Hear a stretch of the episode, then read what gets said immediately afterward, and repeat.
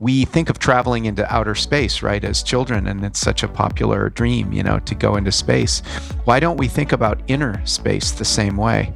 If we can simulate the laws of physics and even evolution, if we can make another galaxy inside of computers, which we are going to be able to do very, very soon, why wouldn't we go in there and meet the alien beings that might come to be inside those immense spaces? Why would that be any less interesting than going out into the real physical universe?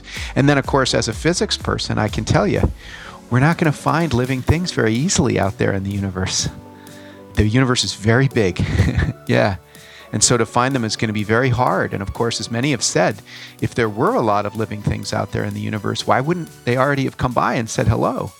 It's got to be that it's a very, very difficult prospect to find interesting new kinds of life out there in the universe. So we do have an alternative. And the alternative is to basically make these pocket universes that contain multitudes inside themselves and then go in there and have adventures. Adventures inside pocket universes where we can explore different worlds, defy the laws of physics, maybe even meet some aliens. Sure, it might sound like science fiction, but according to our guest on this episode of Webmasters, it really isn't such a huge stretch from where we currently are. And why should we believe him? Well, his name is Philip Rosedale, and he's been building one of those aspiring pocket universes since 1999. In fact, you've probably heard of it. Heck, you might even be part of it. It's called Second Life. Ready to hear his story? Great. let's get dialed in.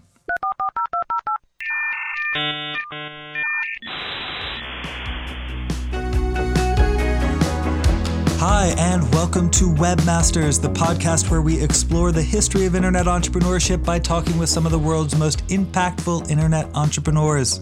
I'm Aaron Dinin. I spent the first 15 years of my career building internet businesses, and now I teach in the Innovation and Entrepreneurship Initiative at Duke University, and I study the history of the World Wide Web. Those studies actually began for me back in graduate school around 2007 when I took a class both about and literally inside of a then revolutionary new virtual world. It was called Second Life. Back then, had you told me I'd be interviewing Second Life's founder and creator, Philip Rosedale, over a decade later, you might have been able to convince me it'd be like talking to a king or some sort of royalty.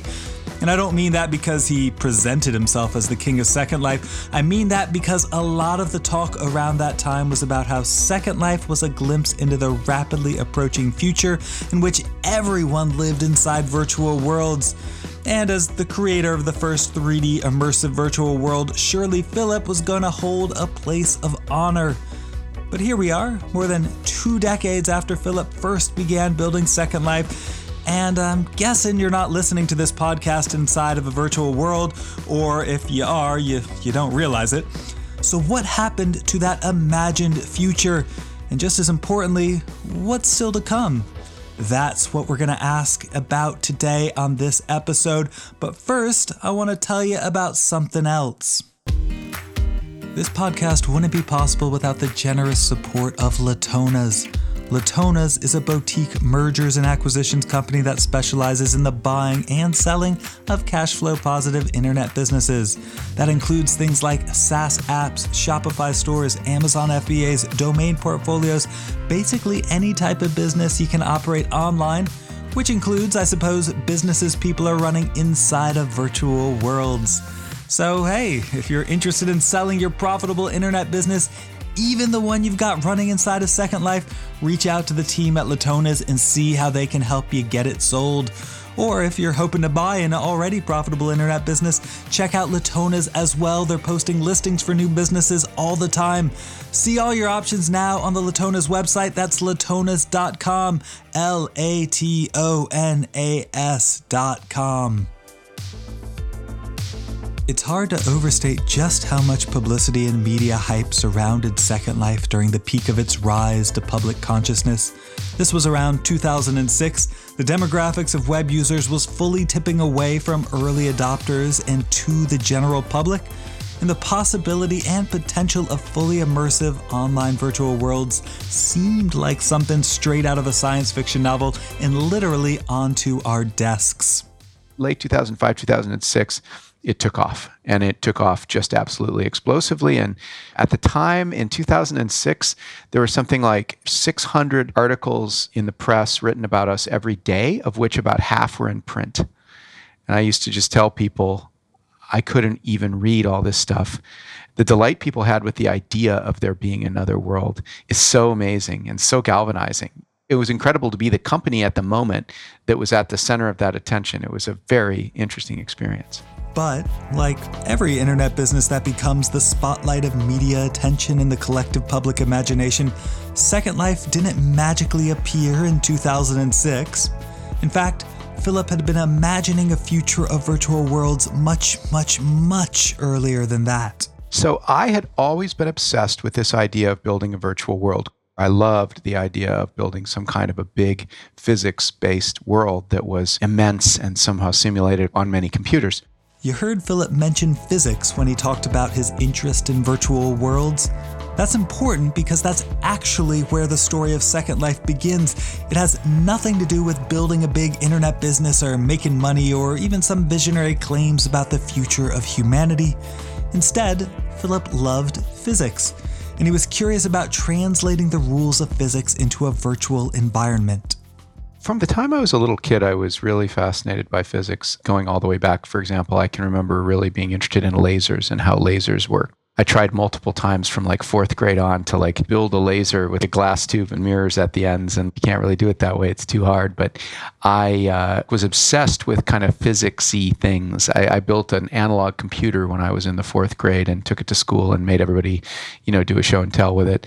I loved gadgets and tinkering, and a lot of that kept coming back to physics. You know, how the world ultimately worked at the bottom I wanted to know how atoms worked and I wanted to know how planets formed and that kind of stuff. So when I got to college, I felt like the biggest thing I could do aspirationally was be a physicist because that was the hardest stuff to learn. That was what I thought going into college, while also sort of on the side being quite entrepreneurial.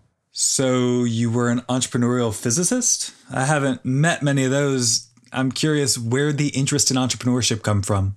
I was very entrepreneurial as a young person. And when I was in high school, I got a job selling cars. I loved cars. I loved working on them. And so near my house was a place selling cars. And I discovered that they did not use computers at all to sell these cars, which of course involved a lot of calculations and contracts and things like that. And so the entrepreneurial me jumped on that and I wrote some database software using one of the oldest database technologies called DBase, which is an old software that was around in the 80s for PCs. And I wrote some software that helped these car dealerships keep track of all the cars that they had to sell and all the details about them, and also print out all the contracts when they actually sold one and figure out what numbers to put in what spots, which back then was really a pretty laborious process. So I jumped on the idea of just using a thousand or two thousand dollar PC compatible computer as a kind of a glorified typewriter adding machine for car dealerships in and around San Diego where I grew up. I actually put myself through college with the money that I made, not not a ton of money, but you know, the kind of regular income that I made from taking care of these businesses with these software systems I had written.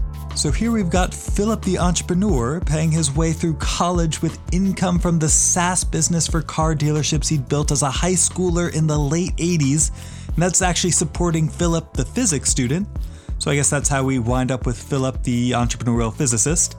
And when he graduates college, he takes those two passions and brings them with him to San Francisco, where he moves with his new wife who'd gotten a job there. By great fortune, I followed her up to San Francisco for what was also a computer software job and took my little business ideas with me, my entrepreneurial ideas, and just happened to get a little office just after college right at the Caltrain station in San Francisco, which was kind of the ground zero for the internet. And so there again, I was very fortunate the entrepreneurial work I had done with these car dealers, I used to connect them together with a kind of a BBS style network that I coded up myself to basically allow different car dealerships to know what cars were in the other car dealerships' locations. And so I had kind of done a primitive version of the internet in that. And so when I came up after college to San Francisco, I was so delighted to discover that the idea of internetworking was going to be this big consumer thing, and the timing was perfect. And in Philip's mind, timing is really important. In fact, Philip attributes a lot of his success to good timing. Well, they always say that timing is everything, and it certainly is. You know, timing is bigger than any of us. And for me, the timing was the internet. That is to say, the idea of the personal computer had come of age just a few years before I was a kid. So I had the advantage of having these relatively inexpensive computers around from the time I was 12 years old or something. And so I was able to start programming with them and enjoying them, not as internet devices yet, but just as PCs. Of course, it's hard to argue with Philip about the overall importance of timing, especially as it relates to entrepreneurship. After all, this story is taking place in the early 90s in the heart of San Francisco, and that's, well, a good time and place to be if you're an entrepreneurial physicist who knows how to build software. But even though Philip was interested in virtual worlds by this point, ironically, the timing wouldn't quite be right because it was still too early in the history of both computers and the web for that to be a realistic dream. Even in 94, when I came up to San Francisco and found out about what was happening with the internet, my first thought was, I got to build the virtual world. I've got to build what ultimately came to be called Second Life. But even as ambitious as I was, and as perhaps irrationally interested as I was in the idea, I didn't feel that I could do it at that time. I felt that it was too early. The internet was too slow. It was a modem based experience then, and computers couldn't do 3D graphics yet. So I told all my friends, well, all right then, I'm going to do some other things because this internet contains so many possibilities. And I'll come back to this when the technology is ready, which will probably be in a few years. And so instead, I worked on sending audio and video over the internet live. And in the early 90s, 94, 95, very few people had done that. There were little experiments around. And I wrote a thing called FreeVue.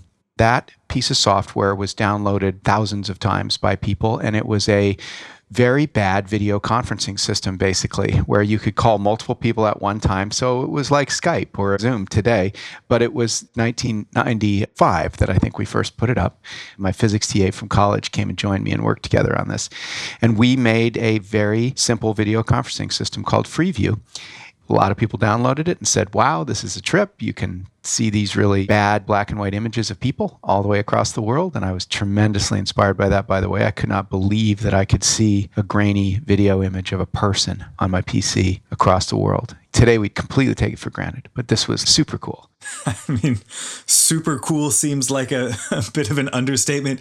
You're actually building video conferencing in 1995. Uh, what happened with that project? What happened next was a guy up in Seattle named Rob Glaser, who is a piece of internet greatness and history, uh, found out about what I was doing because he had made this company called Progressive Networks, now Real Networks. And so he ended up getting me to sell my company, and I joined Real Networks as one of their early team members with the job of making their stuff have video. So that was my job going up to Seattle, my first kind of real job. And as Philip mentioned, Rob Glaser is another important name in internet history. He's a former Microsoft exec who went on to found Real Networks, which pioneered many of the internet audio and video streaming technologies we take for granted today. And it turns out Philip actually played a huge role in developing those technologies for the next three and a half years, I went to Seattle and I joined there as the young person in charge of building some kind of a video capability to real audio, which was quite a thing at the time. And so I joined when that company was about 60 people, and I went on to become the VP and then the CTO of Real Networks.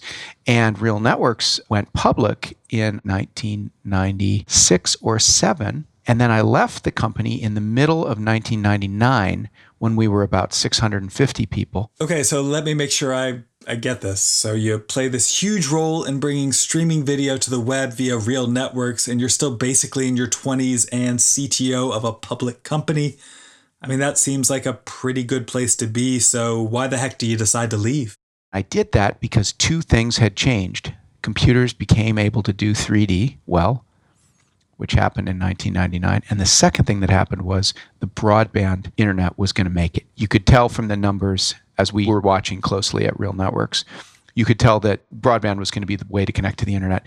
And so, given that broadband and 3D were capable things, barely, I quit my job there and had made a little bit of money from the company going public. And so I was able to start a new company back in San Francisco in Hayes Valley called Linden Lab in late 1999. Okay, Linden Labs, and that's the company that runs Second Life, right? So you're basically leaving an amazing job to pursue your I hope you don't mind me saying this, but you're you're leaving an amazing job to pursue your your kind of crazy virtual worlds vision at this point. So can you talk a bit about why you were so drawn to it? I mean, why did you have to leave this amazing job to go build a virtual world in 1999?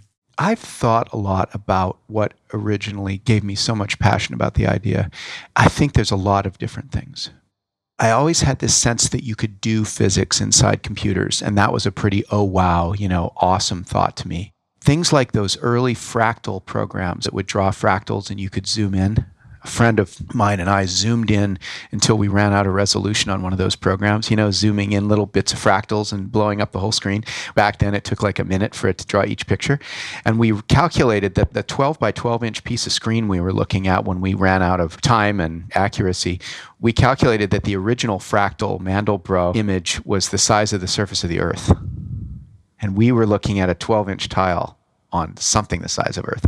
And I remember thinking, like, man, that is crazy that you could have worlds of infinity that live inside the computers. Sounds a little trippy for sure. Uh, anything else? I know that I also used to dream about building, about this architectural dream of what would a world be like where everybody was sort of floating around in spacesuits in space and just able to draw blocks into existence in their hands and sort of stick them in space. What kind of strange architectures and spaces would we all create if we had some sort of an equal capability to do that and all our computers were connected together? I don't know. I just had this very intense feeling that that would be interesting. Uh, there was a lot of wonderful counterculture hacking and kind of spirit going on in the 80s in San Francisco and in Silicon Valley that I missed. And now I've read all the books, and I really wish I would have gotten to hang out with that whole gang because I think I would have really resonated with them. But for me, it was just a personal dream about how interesting it would be to see a space like that that was made by other people. In the entrepreneurial space, people throw around the term visionary a lot. And honestly, I'm usually a bit skeptical when I hear it. The visions to me seem more like visions of making lots of money than visions of building truly revolutionary innovations. But just listening to Philip, I feel like he sees the world differently than most other people. He really is a visionary. He is, quite literally, envisioning a different world and all the implications of what it would mean to be able to move freely into it. I had this dream of what the place might look and feel like and be like to be in there. And then I sort of had this interesting societal question of, well, what if you could start all over and be in another world and kind of live there as much as you wanted to? What if you could just start your life over in another world? What if you could just begin a completely different second life for yourself? That's what Philip wanted to build. And he didn't want to do it for money or fame or fortune. He wanted to do it because, well, for him, it's part of being human. It's part of the natural human desire to learn and explore and expand our knowledge of what's possible. Maybe from studying physics so much as a kid and then in college, I kind of got this idea that this isn't the only possible world, you know. The laws of physics have their limits. There are things about the real world that are nevertheless a set of limits that influence us as human beings living in them. And so what about creating other worlds that have other kinds of limits? What might that be like? I guess I find that the idea of awe and the mystery and the exploration of what some new world might be like to be something akin to space travel. Philip compares exploring new worlds inside of computers to space travel. He argues, not unreasonably, I suppose, that if we as a species are inherently motivated to explore the infinite universe beyond our world, shouldn't we also be equally as motivated to explore the infinite universes within our world?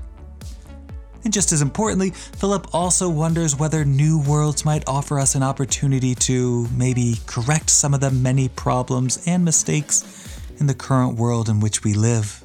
Why not do it over again? I mean, the idea that we could create something as big and wonderful as the world itself again inside computers is breathtaking. But I think there's a lot of inequity that's inherent in the real world. I mean, in the real world, we have an ability to come to blows and kill each other that we might be able to remove in a digital world. I think, though, soberly, we've especially learned a lot lately about the limitations of digital worlds. You know, it's easy to fantasize and believe that digital worlds are inherently some utopia that is going to be better. And of course, that isn't true either. Although, for me personally, as a very positively oriented, optimistic thinker, I find that to be a delightful additional challenge that we, as the creators of worlds, have to respect. We can make terrible choices that have terrible impacts on ourselves and our fellow people as we go into these worlds. And now we're starting to get into logistics. I mean, envisioning new worlds is one thing, but actually creating them seems really challenging. Can you talk about the actual process of launching something as massively ambitious as Second Life? Yeah, started it in 99, invested my own money in it for the first year and a half or two years, got some amazing investors, chief among them Mitch Kapor, who is my mentor and just a tremendous, amazing person, and uh, was the initial believer that would never let up on the idea that this was something to keep going after. And so it's great to have him as a backer. Wouldn't have happened without him. And then we got ourselves up to maybe about 20 people and got Second Life really built by about 2003. And then it took a couple of very worrisome years for it to get going, you know, because these user created things where we're all building something new take time. You can't speed them up. And so Second Life, so we started in 99, really launched the product in 2003. So 1999 to 2003 is four years between starting the company and actually launching I mean, that's a lot of development time, right? Four years of software engineering. I mean, it really was a monster of a project. You're talking about a thousand computer servers all connected to each other in some crazy way with storage and everything else, moving around information about all these people and objects and everything. So it was a really big software project. Companies like Pixar have done similar things where they've sort of had to build little terrariums for imaginary worlds and doing it for film and doing it for a whole bunch of people walking around in it are very different, but similar scale engineering projects. So it was just a really big software project for the most part. And in between there, there was all the usual how are we going to describe this? What are we going to call it? How do we get people to join? How are we going to price it? There's all that stuff too. But I would say the monster of the challenge was it was a big engineering project. I mean, it seems like it must have been enormous, especially in the early 2000s. How did you manage just building the infrastructure to run everything? Talk about your stories about the internet that nobody remembers. You know, we had to ship racks of computers to co-location facilities. So we had to have trucks delivering a thousand pound rack of machines and then bolting it to the floor and hooking up a fiber to that rack and turning it on. And we had to do that because we had to create more land in Second Life for people to move into. And if we didn't do that, the land prices would go out of control, which would screw up the economy. So we had to actually kind of fill in the water on the edge of the island, quite literally, to create more land, more virtual real estate. And there's no way that's cheap to manage, but aren't accounts in Second Life free? So, how does Second Life make money to, at the very least, survive and keep the lights on? Exactly. Walking around in there is absolutely free. But if you want to own a piece of land because you want to put a house or a store or an experience like a bar or a concert hall or something, you've got to buy the land from somebody else. But then there's a property tax that you have to pay to the company to keep those servers up and running underneath it for you. And so Second Life's business model is basically to be what? The government? people pay their taxes or you, I guess, evict them, kick them off the island, as it were? The way Second Life works as a business basically is that if you think about an acre of land in this virtual world, and it is literally one big virtual world about the size of Los Angeles now, an acre of that world has basically a fixed amount of energy, of resources that it uses up when there are people moving around and building things on it and stuff. And so each so many acres of the world corresponds to one computer server. And so basically, the way the company makes money on Second Life is by charging a property tax, if you will, an unimproved property property tax, the same number for everybody, which is so many dollars per acre per month that you have to pay for the land that you have in there. And when we're talking about all these people living and working and owning land inside of Second Life, how the heck did they get there and what exactly are they doing? How did it grow? Things that are driven by people contributing their own art and energy and creativity to them are inevitably very, very slow to get started and then very exponential once they do get started, right? Because in the example of Second Life, in the beginning, people were building things with big blocks of what looked almost literally like a block of plywood. And game designers would come by and they'd be like, that is the stupidest thing I've ever seen. You're going to just totally fail. And I, one, I'd feel terrible. And then two, I'd try to keep my chin up and say, well, you just wait You just wait. And then people would make smaller boxes and paint the sides of the boxes and twist them a little bit you'd see the first bicycle show up in the world and you'd see somebody do jewelry or you'd see somebody put hair on their avatar that was really crazy looking and all of this stuff took time and it built on itself. But like any economy, I mean, I guess you could think of something like eBay or something. Once the mass of people making things got rolling, there wasn't any stopping it. And then at some point, people started to make their living selling things that they were making in there. People started to make some real money in 2005 from the things that they were building. So then there was an economic engine that pressed the thing farther forward. So that's cool. You've got entrepreneurs inside of Second Life building and selling things. Was that your plan? Did you mean to do that? Looking back, I would just say we did it correctly from the beginning. We didn't know that we did. We were tearing our hair out, wondering what we needed to tweak to get it to work. But I think it worked from the beginning. People started building things. People got that we were just kind of giving up control of this big world to everybody that was in it, which was very different than a video game. And they started building just like we had wanted, but it just took a really long time for that exponential coefficient to turn up into the J curve. And then once it did, by the way, it rocketed to a standing population of about a million people and stopped there. And has stayed at that size and never gotten any smaller from about 2009 till now. That's kind of incredible. You've still got a million people living inside a Second Life right now. And why do you think growth stopped there? Was there something magical about that 1 million person population number? I think that Second Life is very challenging. Going into a 3D world that's as immersive and real and detailed as Second Life is asks a lot of you. There's like a 40 hour training process on average for people to get comfortable with it. And so for a lot of people, it's just not an option. People that have a demanding, compelling, rich existence in the real world do not have the extra time to kind of live a second life. And so I think that it's been of service more to people who have for various reasons, less opportunity for engagement and experience or sometimes making money and stuff in the real world and turn to Second Life. So some of it is self limiting because of that. It's almost a forced choice. You choose one or the other. I think as technology continues to make these experiences easier to get into and it's still challenging but we are making progress. Our machines are much faster. We can make some of these things easier than before. We're going to see larger populations of people coming into virtual worlds but it's, tricky. And so i think what made second life stop was we kind of reached a point where the difficulty of getting into it set a natural limit on the size of the population it sounds like what you're saying is one of the limiting factors is that it's really like managing an entirely separate life, including all the time and energy and resources that it would take to have basically a totally different life. Is that kind of where the name came from? Is that why you called it Second Life? One of the other names we were considering was Sansara, which we thought about a lot of names that were either sort of technical names that suggested what it was capable of, like Tinker Toys, something that described the functionality. But then Robin Harper, our great chief marketing officer, and one of the first non engineering great thinkers to guide us in this thing. We looked at all these different names, and Second Life was actually among them. And she said, Look, the thing about Second Life is that's not what you can do, it's what you get if you use it. You get a second life. And I remember hearing her say that and being like, Done. That's the name. And for lots of people, about a million of them, that's exactly what Second Life is. It's the opportunity to start over someplace new, to build a new world.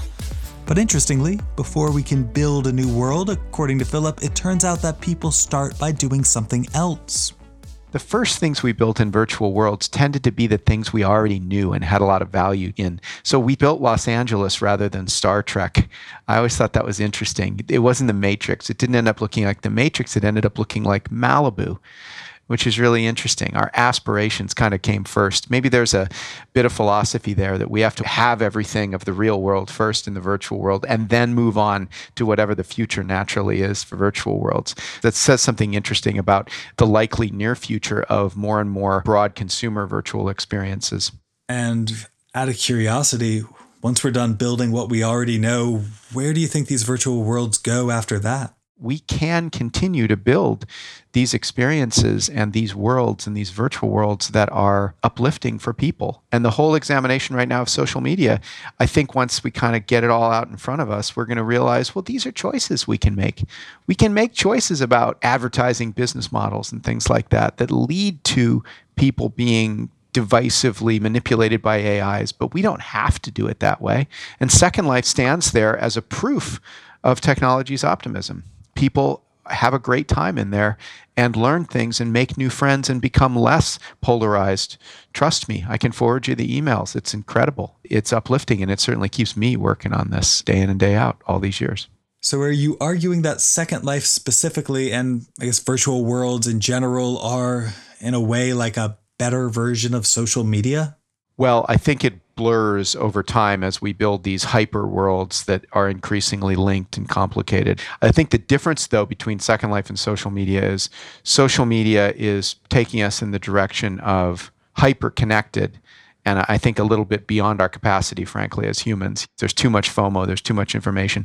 I think virtual worlds can go actually in a different direction where they can take us maybe in a quieter direction where they are sort of inherently spatial and maybe we're using technology, but maybe we can use it in a more relaxing or a more long form kind of way. I think that's one final possibility. Imagine that an online social community where you can go to escape the chaos of the world around you rather than drown in it. That's a vision from an original internet visionary I can definitely get behind. Maybe you can too. Or maybe not.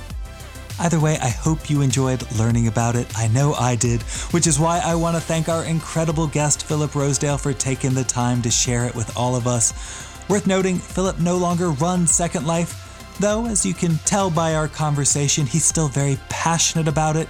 If you'd like to see what he's working on now, it's really pretty cool, and you won't be shocked to learn he's still thinking about very similar things. You can follow him on Twitter. He's at Philip Rosedale course, this podcast is on Twitter too. We're at WebmastersPod. Write us there with questions, comments, concerns, or feedback about the episode. And I'm on Twitter at Aaron Dinin. That's A A R O N D I N I N. And remember, I also write lots of articles about startups, entrepreneurship, and so on over at medium.com. Just search for my name there to find what I've written. A big thanks to our sponsor, Latona's, for helping make this podcast possible. If you're interested in buying or selling an internet business, be sure to check out latonas.com. And also, thank you to our audio engineer, Ryan Higgs, for making this episode sound awesome.